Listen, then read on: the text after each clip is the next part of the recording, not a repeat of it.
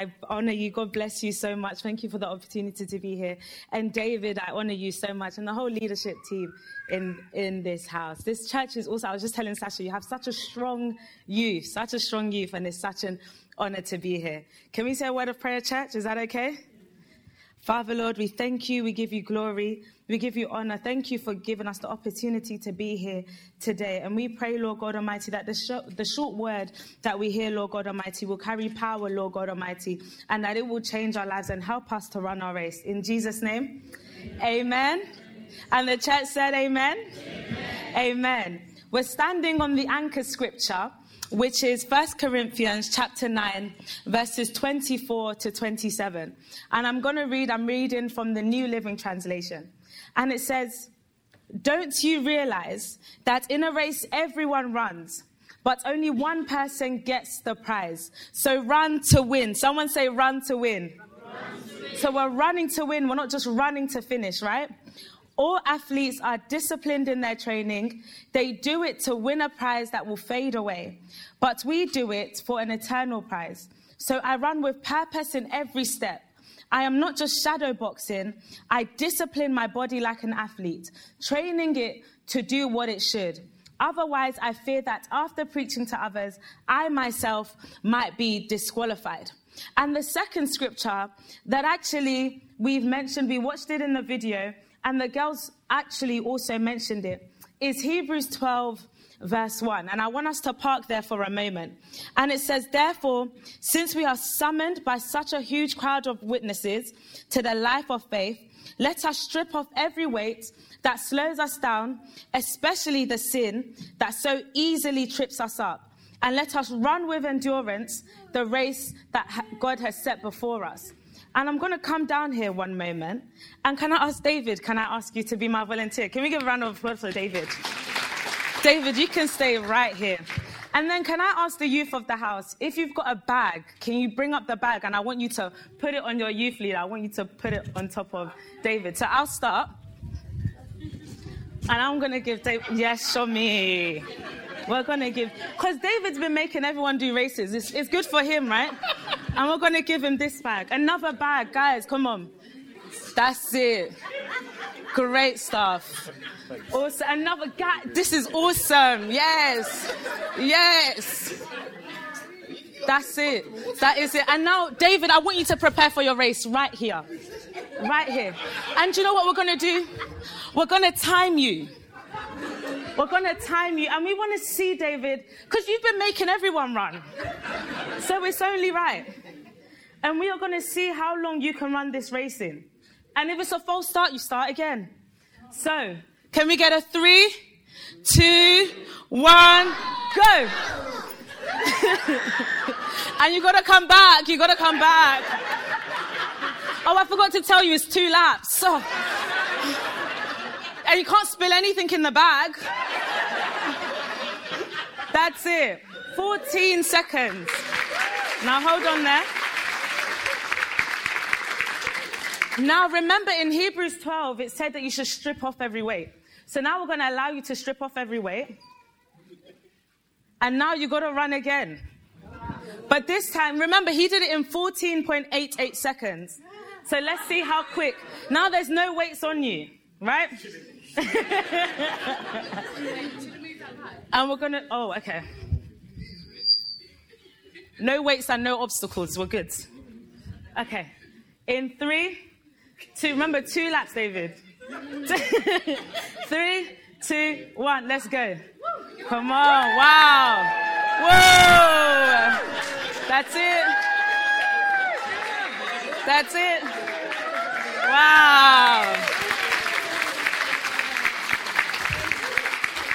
So, does anyone want to guess which one was faster for David? The second one, right? And do you know why that is? Because he had dropped every single weight, right? He did that second one in nine seconds and nine, nine point nine seven seconds. Wow. Guys, your youth leader is really, really fit. He seems to be, seems to be strong and fit. And so, that is what a visual representation of, you're called to run this race, right? And Paul is saying, run this race, but run to win. And then we see in the book of Hebrews that you need to lay aside so that you can run this race, right? And so it's so important for us to be able to drop everything and every distraction so that we can get to the end, and that so we can get to a place where we win an eternal prize that Paul mentions, right? And when we look, if we stay on track with what Paul talks about, stay on track, no pun intended, but if we stay on track with what Paul talks about, and he says that you should, just like an athlete does, you should run your race to win, right?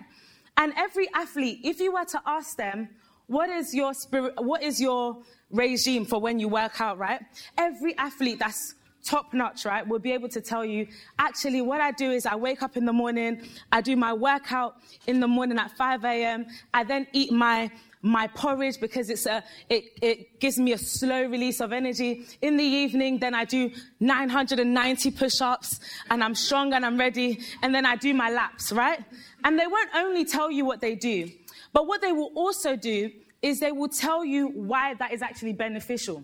So they will tell you that actually I have meat and I have fish because that's a high level of protein, right? And it helps with muscle repair, it helps with muscle building, right?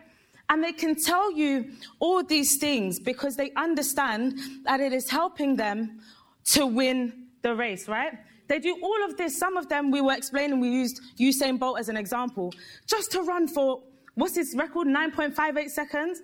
Imagine all of that preparation just for nine seconds, right, of his time. But we have a race to run for life, right? And so I ask you this morning, church, then, if an athlete can have their own regime, I say that do us as a believer, do we have our own regimes as well?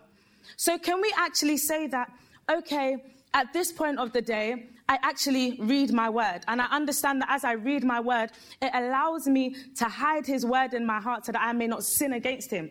So I have it, and I understand also this is the impact that it is having in my life. Am I able to say that, do you know what, in my in my week, this is a time that I dedicate to prayer.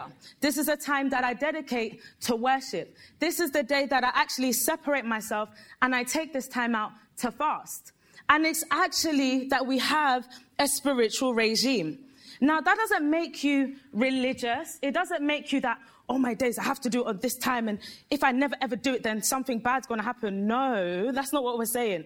But Paul says this. He says, I discipline myself. Another version says, I have, I discipline myself, and I put self-control into exercise. And so what it means is that when we have a spiritual regime, we're able to, one, understand what we need, one, understand what we're doing and the impact it's having, and then also understand that I don't just leave it to chance. I don't leave it to just, I have some time and so I'm going to read my Bible. I don't give God my spare time, but I'm giving God my discipline time, and I'm saying I'm very intentional about this, this race that I'm running, the end goal that I'm trying to reach. What we also see with athletes is this, is that we see that they don't just cut off the bad things and then expect to win the race. So you don't see athletes saying, well, I don't eat chocolate, I don't eat sweets, I don't eat crisps, I don't eat anything else, right? But then that's enough for me to win the race. They don't do that. But you actually see that they do things to better themselves, to be able to put themselves in a position, the best position that they can to win the race. Likewise, as a Christian, we're not called to just look at, okay, so I don't commit adultery, or I don't steal, I don't do this, and then therefore that qualifies me to win the race and get to the very end, right? But we're actually called to live a life that we're doing things that benefit us and actually aid us to be, to be able to run the race. Are you with me, church? Are you with me, church? Awesome. And so what we actually want to be able to do, what we actually want to be able to do is focus on what the prize is, right? And we've said that the prize is to be able to, Paul says this, he says, they do it to win a prize that will fade away, but we do it for an eternal prize. So I run with purpose in every step. I am not shadow, I'm not just shadow boxing. And so that means as a Christian, right, we're running a race with a goal in mind. And that goal in mind, two things. One, one, eternity, right? So kingdom is where we're trying to get to. And two, like we've been discussing, purpose. Because you want to win, you don't just want to finish. So when we say we want to win the race, we want to fulfill purpose, and we want to be able to get to the gates of heaven where God says, welcome my good and faithful servant, right? And so that means in our day-to-day lives, we have to be in a position where actually we're keeping kingdom at focus. It's so easy sometimes as, you know, not just Christians, I want to say humans in general, we don't want to think that actually a time will come where we're going to have to say farewell to this earth. Whether it's one, the Bible says, it's appointed once unto man to die, second judgment, or Christ decides to just show up. And if that day comes before we pass away, then that's also going to be the end, right? But we we have to keep this in mind, knowing that actually I'm running a race and I have a certain distance to complete within a certain time frame. I'm not just strolling. I'm not just doing it as I please, right? If you said you were running one hundred meters and you came and you said, my one hundred meter time, what? Me, my one hundred meter time, what? eleven minutes, me, yeah. And you thought that that qualified you to win the race. They'll look at you and be like, that's, that doesn't qualify. Like there's people running it in seconds, right? Because there's a time frame that you need to be able to accomplish it in. Likewise, in life, the time frame you have is the years that you actually have on earth. And so there's an urgency to be able to actually fulfill and look at purpose and think, no, I need to run this race within the time frame I actually have, because once that time is gone, that time is gone. Am I making sense, church? And then the last thing that I'm going to pick on, I think I'm within my fifteen minutes. Awesome. The last thing I, I just want to focus on very quickly is not only do we run it in a sense that we have um, the time frame in mind, but we run every single step knowing that there's other people affected, so to say, if that makes sense. So when we say run this race, we're not saying that, so Paul says that only one can win. We're not saying compare yourself to every other Christian. So you now say, oh my days, I heard Pastor Rana, he prays for twenty-six hours on a Monday. So I'm now going to pray twenty-eight hours so that I make it and Pastor Rana doesn't make it. No, that's not what we're saying. We're not saying that, do you know what?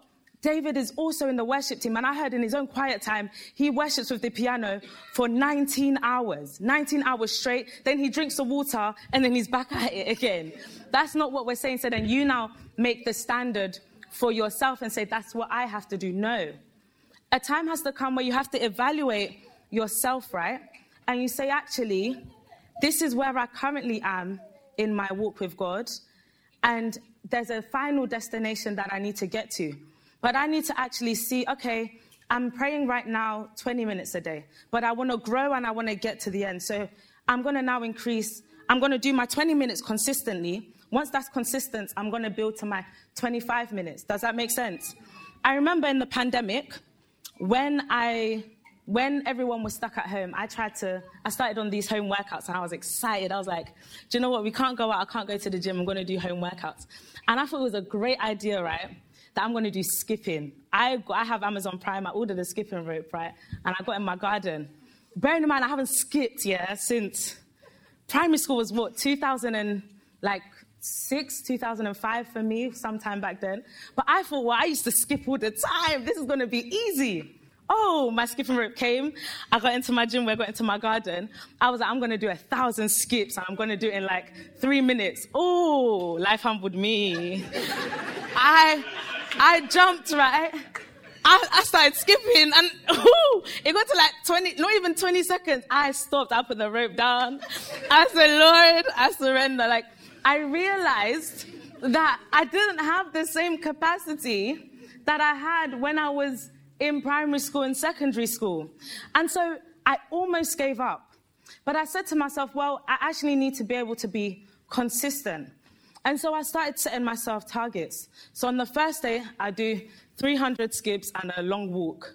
The next day, I would do maybe, okay, let's try do three hundred fifty skips and a long walk. Eventually, I got to the point where I could do the one thousand skips. I think it took me like nine or ten days to be able to actually do the one thousand skips in a day, right? Because whew, day one, it wasn't happening.